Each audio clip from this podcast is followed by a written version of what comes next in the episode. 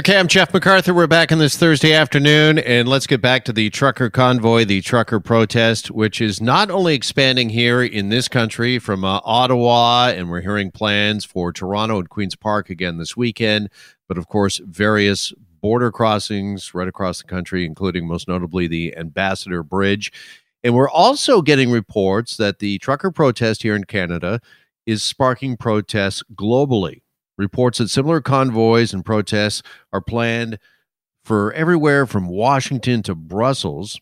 Kerry Bowman is a professor of bioethics and global health at the University of Toronto and joins us now for more on this. Kerry, good afternoon. Appreciate your time. Happy to do so. Happy to be here. Okay, uh, what has exactly do you think, in your estimation, been playing out here in Canada and seems to be resonating elsewhere now as well, Kerry? Is it just a frustration, COVID fatigue, uh, kind of manifesting itself? You know, partly that is it. And it, look, this is changing, and I, am sure you would agree, like hour by hour, day by day, and it, it, it's really building up traction. And everyone expected this to fade away.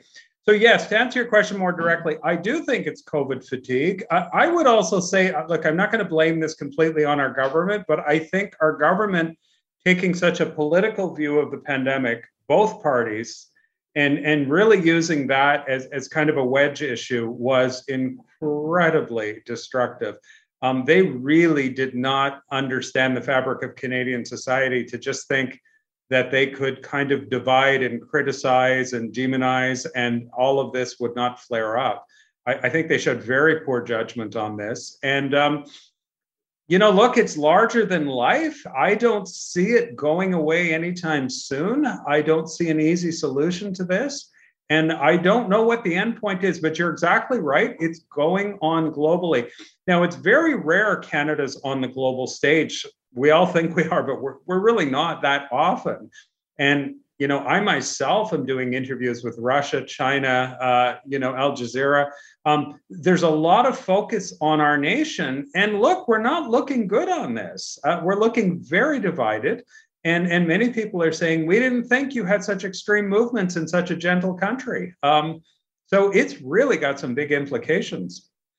Yeah, sure. And uh, whether it's the uh, politicians, the politics, uh, the truckers, and their uh, reaction to that, uh, Kerry, is there a concern about uh, the impact this is going to have, not only short term, but long term, I think some of the short term stuff we're talking about right now, obviously, is uh, goods getting across uh, the border and the effect that's going to have economically on Canadian families. But uh, long term, is there a concern here that the narrative has changed maybe when it comes to our uh, officials, whether it be our politicians, leaders, or our public health officials, and their ability to intervene in the future? I actually think there is. I, I mean, it, it, may be more, even more powerful than that. It, it, may contribute to to more, you know, power, you know, populist political movements within our country. But I think the days of politicians and public health simply, you know, we've been very gentle as a nation for a couple of years. We've gone along with everything we've been asked to do, and and I get that, and there's good reasons why we should but I think the days of you know you're you know like Monsieur Legault in Quebec, you're going to be fined for not being vaccinated, or our federal minister of health, maybe it's time for across the board mandatory vaccines. I think that kind of talk is gone um, because people are really pushing back. And um, you know what's so divisive for Canadians now? There's a lot of Canadians that think we really, really have to rethink a lot of the mandates that we have but they're also nervous because they don't feel that the truckers represent their values because they see them as too extreme. So there's a lot of splitting going on, and it's really hard to predict what's going to happen next on this one. But without a doubt, uh, you really feel as if there's some permanent effects. There's a bit of a stain, if you will, uh, here from what we've all experienced the last two years. Because I think you're right. By and large, uh, Canadians uh, listen to health officials, listen to their leaders and, and politicians. But you know, we've heard this uh, from time to time again that uh, there was one set of recommendations only for public health officials to change them people were confused by that didn't understand it got angered by it when you know we're dealing with a, a, pandemic and a virus none of us had ever encountered encountered before and of course we were learning things as we went along the way yeah, we were. And I, I, I, do think there'll be a permanent mark. And I, I think our reputation, depending on how this ends, but I think our global reputation has also taken quite a hit. And maybe, maybe we can recover from that depending on how this ends. And I, I'm not even sure how it should end, by the way. Um, but I think it'll change. But here's something that worries me: is, is we're in a ceasefire in this pandemic in terms of its severity, and hopefully we're coming to the end, but probably not.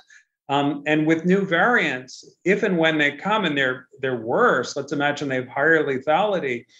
It may be tougher next time to get Canadians to kind of line up behind all of these public health measures because I, I think there's been, and the majority may, but there's been an erosion of public confidence.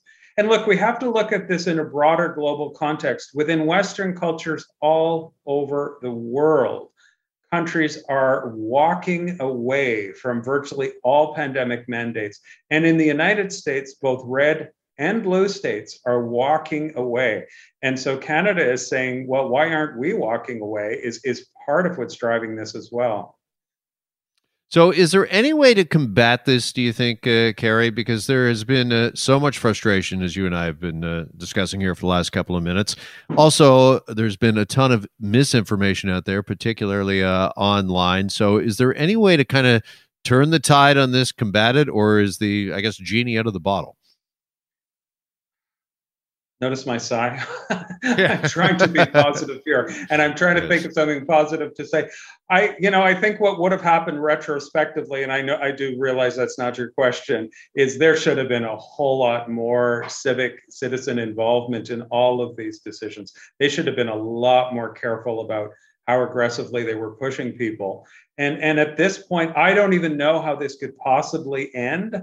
Um, I don't know what can be done. Uh, you know, I, I, think we have to, you know, look at um, any kind of peaceful resolution going forward. I mean, the worst would be it, it, it violence erupts. I'm, I'm hoping, I doubt we'd have a military intervention. I really hope not. But I, I honestly don't know. I truly don't know. And I think most people don't know how this is going to end either. It's, it's, it's actually quite worrisome. Mm-hmm. Without a doubt. Kerry, really appreciate your time and your thoughts on this. Uh, thanks so much. And no doubt we'll be talking down the road. Yeah, absolutely. Happy to do so. Okay, appreciate it. There's a uh, Kerry Bowman, professor of bioethics and global health at the University of Toronto. As yes, these uh, trucker convoys and uh, protests, the trucker uh, protest is apparently sparking a protest now globally. This is moving on uh, from Canada. As I mentioned off the top, uh, there's talk about uh, similar protests from everywhere from Washington to Brussels. So it'll be uh, certainly, uh, you know, very interesting to watch as this continues to unfold in the uh, coming days. Stay with us. You're listening to the Jeff MacArthur Show. Hi, it's Shauna, and I might be a bad parent because my kids think french fries are vegetables. Hey, it's Ryan, and I might be a bad parent because I went out for wings when my wife was in the hospital after giving birth. Johnny here. I might be a bad parent because in my house, the tooth fairy gives pocket change. But we're not alone. Len emailed us and said his six year old daughter's Tarzan moment going from love seat to lazy boy by curtains made him more proud than any dance recital. and Andy left his two year old at the rink. All right, guys, I'm sure we're not alone. Like Andy's kid. For stories and confessions like this, make sure you check out our podcast. It's called Bad Parents, and it's available wherever you get your podcasts. I left a glove at the rink.